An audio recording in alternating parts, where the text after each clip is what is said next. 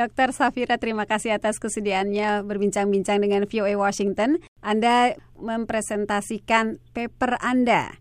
Ikut dalam konferensi apa? Saya menulis paper tentang bagaimana cara mencari data yang sangat efektif untuk kaum minoritas biasa disebut underrepresented population atau vulnerable population.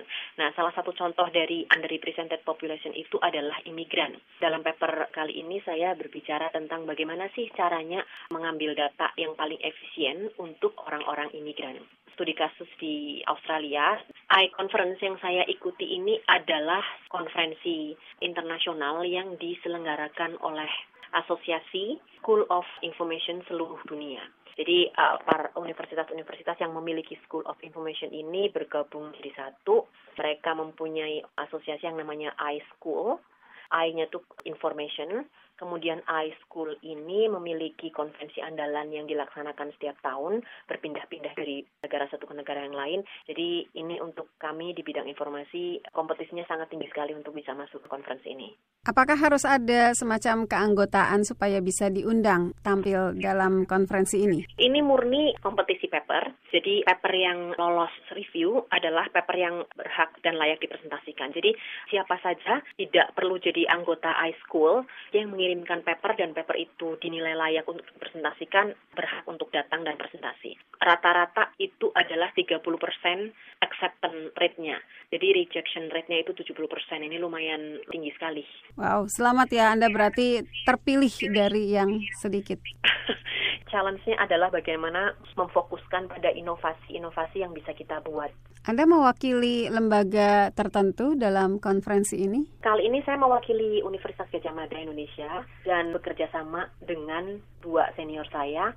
Apa yang utamanya Anda sampaikan dalam konferensi itu? Saya menggunakan metode yang namanya photo voice, metode kualitatif yang menggunakan foto atau gambar yang bisa merefleksikan apa yang ada di dalam pikiran manusia atau yang menjadi pengalaman manusia sesuai dengan tema yang diangkat dari topik tersebut. Kali ini saya membuktikan bahwa ternyata untuk imigran, kasus imigran di Australia menggunakan metode photo voice adalah metode yang sangat efektif karena ada kendala bahasa yang kita hadapi di situ. Dengan adanya kendala bahasa, ketika kita berbicara dengan objek foto, itu mereka akan lebih merasa mudah untuk mengekspresikan apa yang dalam pikiran mereka. Dengan foto itu juga mereka bisa mengekspresikan sesuatu yang dengan metode yang lain tidak mudah didapatkan. Apakah Anda juga sedikit banyak memasukkan situasi migran di Amerika? Ini kasus murni untuk di Australia saja, tapi sepertinya menarik juga untuk suatu saat digabungkan atau di compare gitu ya. Sebaliknya apa yang bisa Anda pelajari atau mungkin berbagi ilmu ya dengan sesama peserta konferensi? Banyak sekali paper-paper yang sangat inovatif kalau secara paper saya pribadi, saya juga memberikan sedikit konfirmasi beberapa metode ini sudah dicobakan untuk beberapa populasi. Tetapi untuk imigran di Australia ini masih sangat terbatas. Jadi kali ini saya bisa share bahwa kontribusi untuk Australia sangat jelas untuk topik imigran dan metode photo voice ini. Apakah ada oleh-oleh untuk Indonesia? Ada, jadi photo voice itu sangat bisa diaplikasikan.